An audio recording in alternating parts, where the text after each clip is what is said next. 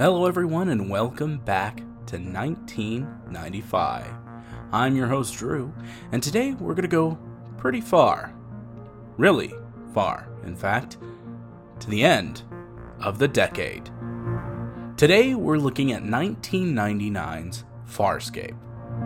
Sure, okay, this is a little less on the obscure part of things, but really truly, how many people do you know that have actually seen Farscape? Exactly. And, well, if you have, well, I realize that the show does go on for a few seasons into the 2000s, but it did start in the 90s, so I say it still counts. This also serves as the first episode with a returning creator. If you recall the pilot episode, I mentioned a particular individual's involvement with this property, but I'll save that for our production section.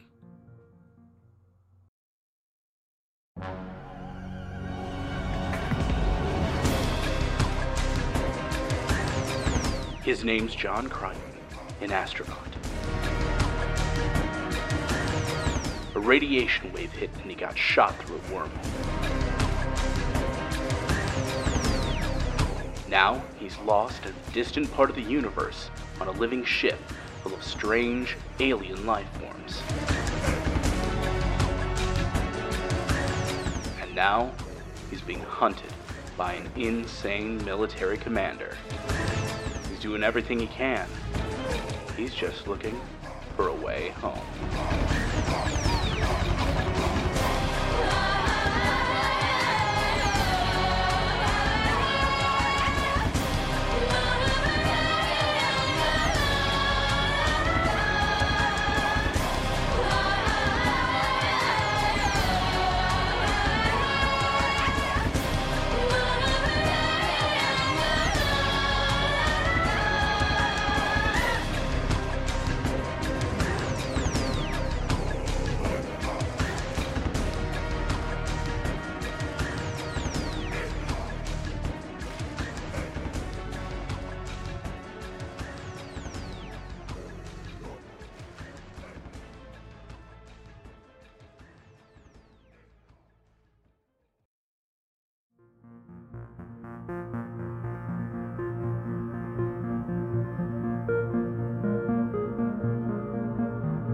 Farscape was an Australian American science fiction television series produced originally for the Nine Network. It premiered in the US on the Sci Fi Channel in March of 1999. The series was conceived by Rockne S. O'Bannon.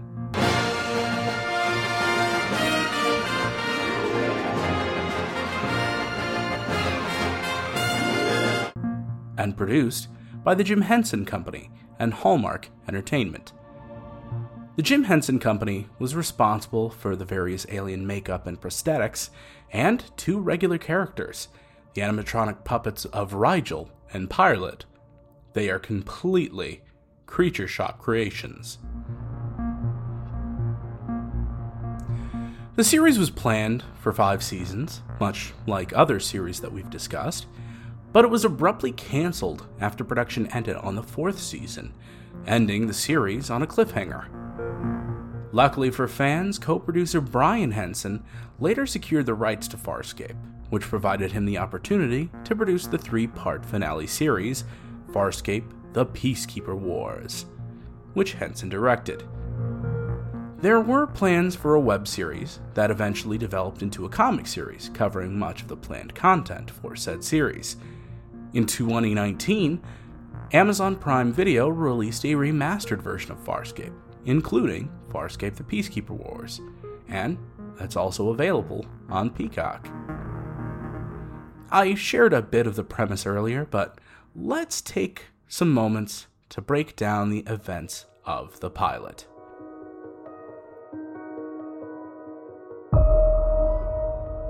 John Crichton is a modern day American astronaut who accidentally flies into a wormhole near Earth during an experimental spaceflight he finds himself transported to the middle of a space battle, and the Farscape 1 module is immediately clipped by a small craft, which then spins out of control, hits an asteroid, and explodes, killing the pilot. Crichton is then captured and brought aboard a large vessel, which turns out to be a living ship of the Leviathan species named Moya. On board are the Luxan warrior Ka d'Argo, exiled Hynerian dominar Rygel the 16th, and Delvian priestess Pa'u Zotoh Zhaan, three prisoners who have taken control of Moya and are escaping from the regime of the militaristic peacekeepers. Eventually, the prisoners manage to remove Moya's control collar and starburst away from the battle. Pursuing Peacekeeper officer Aeryn Sun's Prowler is caught up in the starburst, and she's taken aboard soon after Crichton's arrival. Aboard the Peacekeeper ship, it's discovered that the pilot who hit Crichton and perished was Tauvo Crais, brother of the Peacekeeper captain Bialar Crais, who now vows revenge on the pilot of the White Death Pod. Catching Crichton, Crais declares that he will dissect and kill him.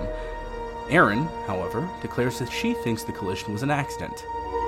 In retaliation, Crais declares her irreversibly contaminated due to prolonged contact with an unfamiliar species, which would result in her death.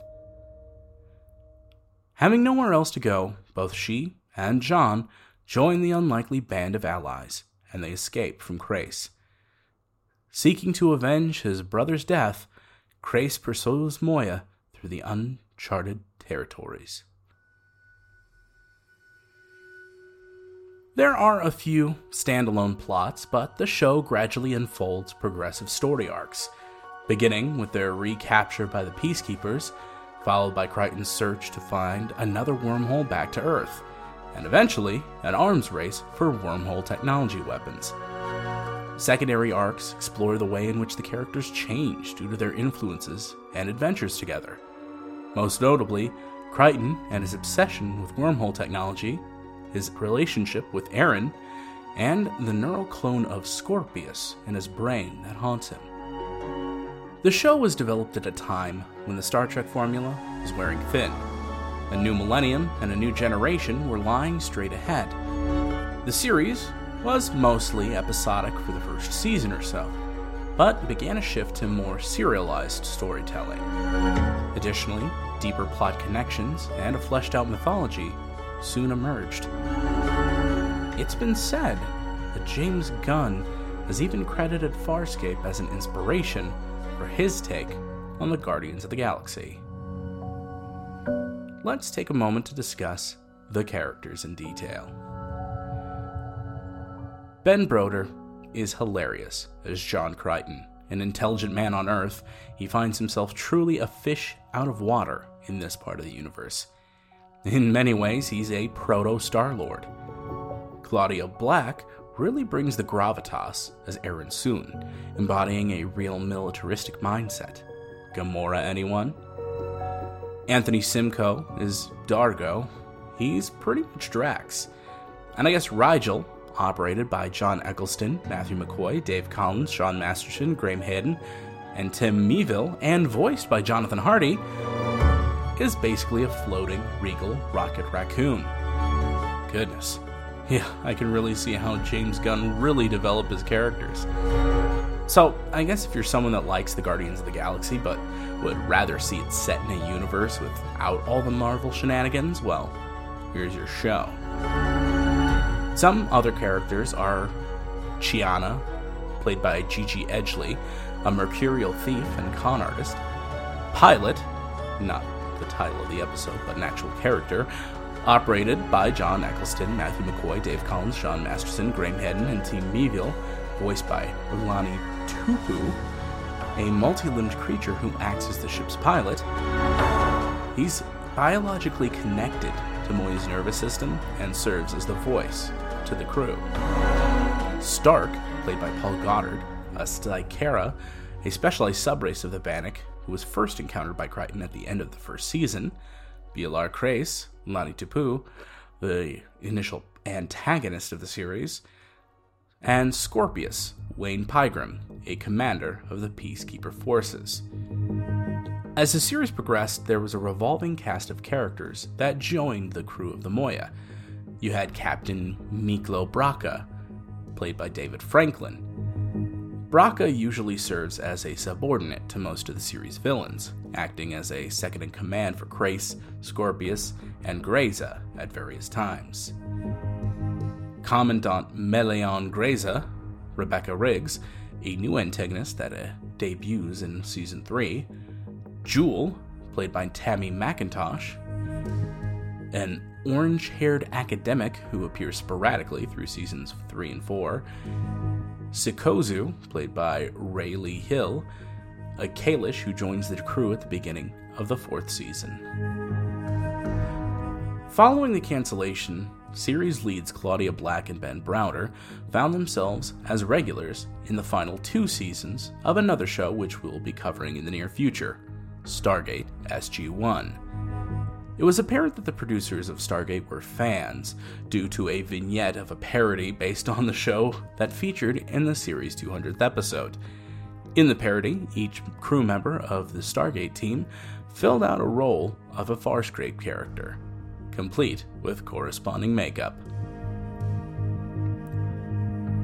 Farscape is truly a far out show, with comedy, action, and high production value honestly, I'm a sucker for anything that Jim Henson Company is involved with, from the Muppets to Sesame Street to The Dark Crystal and Labyrinth. All of their works show skill and dedication.